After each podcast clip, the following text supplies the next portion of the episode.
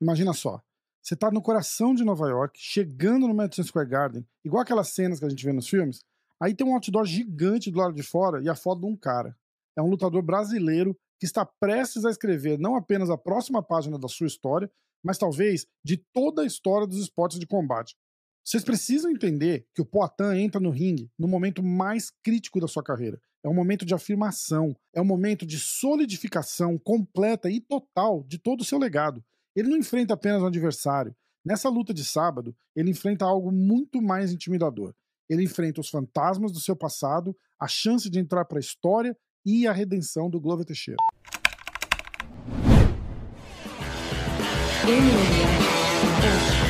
A primeira coisa que eu quero que vocês entendam é o significado e a importância dessa luta ser aonde ela vai ser.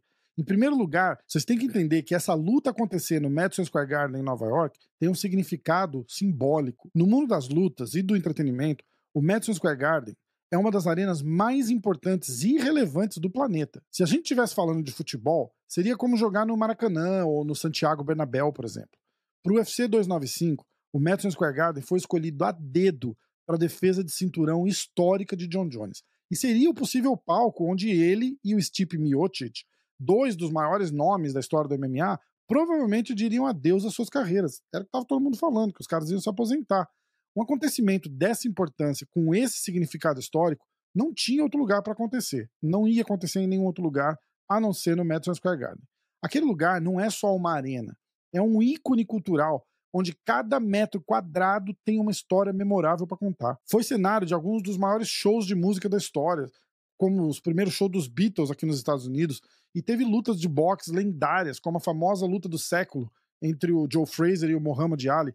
Teve a luta do McGregor, que foi a estreia do UFC lá. Cada show, cada luta entra para a história do mundo. O que eu quero de verdade explicar para vocês e que entre na cabeça de vocês é que esse lugar não é só um lugar.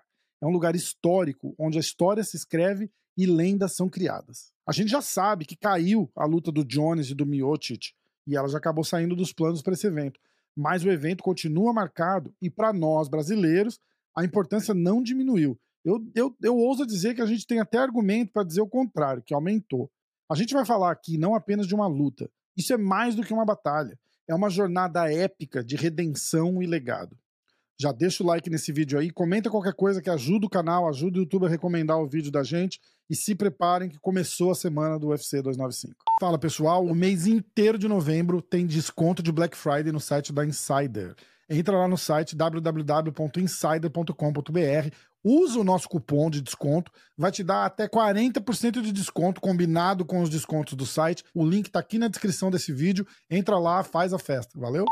Alex Pereira o protagonista dessa história toda, está prestes a entrar numa arena onde cada golpe vai ser carregado com a emoção de não estar apenas enfrentando um oponente normal, mas também ele vai estar enfrentando seus fantasmas do passado e a oportunidade da total solidificação de uma carreira sem comparações no mundo dos esportes de combate. Essa luta já tem uma história marcada pela chance da retomada do mesmo cinturão que era do Glover, e pela sede de ter um desfecho diferente. Eu entendo quando vocês falam que o Glover teve a chance de recuperar o cinturão contra o Jamarral Hill lá no Rio de Janeiro, mas eu acredito que quando caiu a chance de revanche contra o Giri, também caiu a motivação do Glover de continuar lutando. Ele já estava pensando em parar, ele queria fazer mais uma luta. Então, na minha cabeça, ele fez aquela luta no Rio para se aposentar fazendo o que ama, para não se aposentar parado. E aí ele já entrou mentalmente aposentado naquela luta. Essa luta do UFC 295 não é uma luta qualquer. Vai ser uma saga onde o passado vem à tona, onde a sombra de uma derrota não é apenas lembrada, mas sentida na pele. Poitin, querendo ou não, ele vai carregar com ele para dentro do cage o desfecho do legado do seu mentor, cuja coroa foi removida no último minuto por Giro e Prohaska, e com ela, uma parte da alma do Poitin foi junto, aquele sentimento de time. Então ele encontra no Prohaska um oponente que é mais do que um desafiante qualquer, é um cara que ele deve superar não só pelo título, mas para vingar a honra do cara que acolheu ele como um membro da família. Embora o Poitin diga que não, ele também diz que, por outro lado, seria uma honra poder trazer esse cinturão para casa. Esse cinturão, esse cinturão específico desse cara específico, trazer de volta para a academia e de volta para o time lá em Denver. Com isso em mente, cada treino, cada momento de silêncio ali antes da luta, aquele sentimentinho de vingança vai ficar presente e vai tentar seduzir a cabeça dele prometendo aquela falsa ilusão de que a honra do seu mentor pode ser restaurada com uma vitória. Mas tem algo mais poderoso, tem algo em jogo ali, muito mais do que só vingança. O Poitin entende que a vingança é uma chama que pode ser um combustível de motivação ou pode consumir completamente a cabeça dele para esse confronto. E por tudo que a gente consegue ver por aí e o que eu consegui entender de algumas conversas que eu mesmo tive com ele, para mim está bem claro que o Poitin escolheu usar esse fogo com muita cautela. Ele sabe que o sentimento de vingança pode ser um veneno perigoso e que pode levar a erros fatais dentro do octógono. Poitin não é inexperiente em grandes palcos e em situações onde ele precisa manter o foco e ser grande. A gente acha que só porque ele entrou no UFC há cinco lutas atrás, a gente acha que ele é novato, mas esse cara vem competindo em alto nível e em grandes arenas para grandes multidões há muito tempo. Ele sabe que ao invés de se entregar ao impulso daquela sede de vingança, ele vai se concentrar e ele vai transformar essa energia toda em força e determinação para que a estratégia ali funcione na hora da luta. Eu acredito que Poitin tem melhores armas do que o Giri, quando a gente fala do que os dois fazem de melhor. Trocação por trocação, o Poitin é muito melhor que o Prohaska. E isso não é clubismo. Ele tem credenciais que provam o que eu estou dizendo aqui. Do outro lado, temos o Giri Prohaska, que é o outro personagem dessa história e a razão que traz à tona toda a complexidade dessa jornada do Poitin. Esse verdadeiro guerreiro tcheco tem um histórico de 29 vitórias, e ele traz para o octógono um estilo de luta tão maluco quanto a sua jornada para o MMA. Ele foi de hooligan de futebol a campeão do UFC. O Prohaska personifica a resiliência e a imprevisibilidade. É uma força que não pode ser subestimada em momento algum. Ele tem um estilo único, até meio destrambelhado às vezes, mas é difícil de ser reproduzido e muito, muito eficaz. Mas o seu ponto forte é a sua mente. O Vini do canal de Detatsu já falou sobre isso aqui. Ele falou no podcast que a gente faz toda segunda-feira que esse cara tem uma mente de guerreiro. Eu concordo com ele. Ele não desiste nunca, não para de ir pra cima, ganhando ou perdendo a luta. Só o único jeito de despachar ele é nocauteando ou finalizando. Não tem outra saída. É um atleta como poucos, com uma mente focada 100% nas raízes das artes marciais. Ele é um verdadeiro samurai dos tempos modernos, se você quiser chamar assim.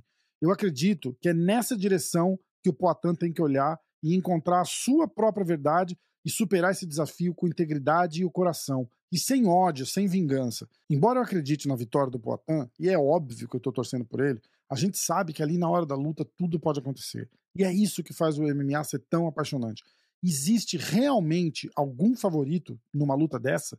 Com tudo que essa luta representa e com tudo que está em jogo ali? Na semana seguinte da sua nomeação para o Hall da Fama do Glory, onde o Poitin foi campeão simultâneo de duas categorias, esse sábado à noite o Poitin pode entrar para a história como um dos maiores atletas de esportes de combate que já existiram no planeta. Caso ele saia de lá campeão, ele vai ter um currículo impressionante. São sete lutas no UFC, vencendo quatro campeões e sendo campeão de duas categorias diferentes. No sábado à noite, depois que essa luta acabar, enquanto ainda der para ouvir o eco dos aplausos, eu quero que vocês se lembrem que vocês estão presenciando história sendo feita.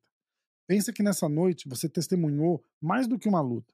Você viu a força da determinação humana na sua forma mais pura. E isso não depende só do Poitin sair de lá campeão, não. Mesmo que ele não saia de lá campeão, o Poitin não apenas nos mostrou o que significa lutar com honra, mas ele ensinou todo mundo a encarar a vida de frente, correr atrás de um futuro melhor e enfrentar nossas próprias batalhas com coragem e coração. Eu quero saber de vocês quem que vocês acham que vai ganhar essa luta principal de sábado. E eu quero que vocês falem se vocês estão gostando desses vídeos. Dependendo do feedback de vocês, eu vou fazer mais vídeos nesse formato, beleza? Se vocês não gostarem, fala também, que aí a gente para e fica só com o podcast. Obrigado, valeu, até a próxima.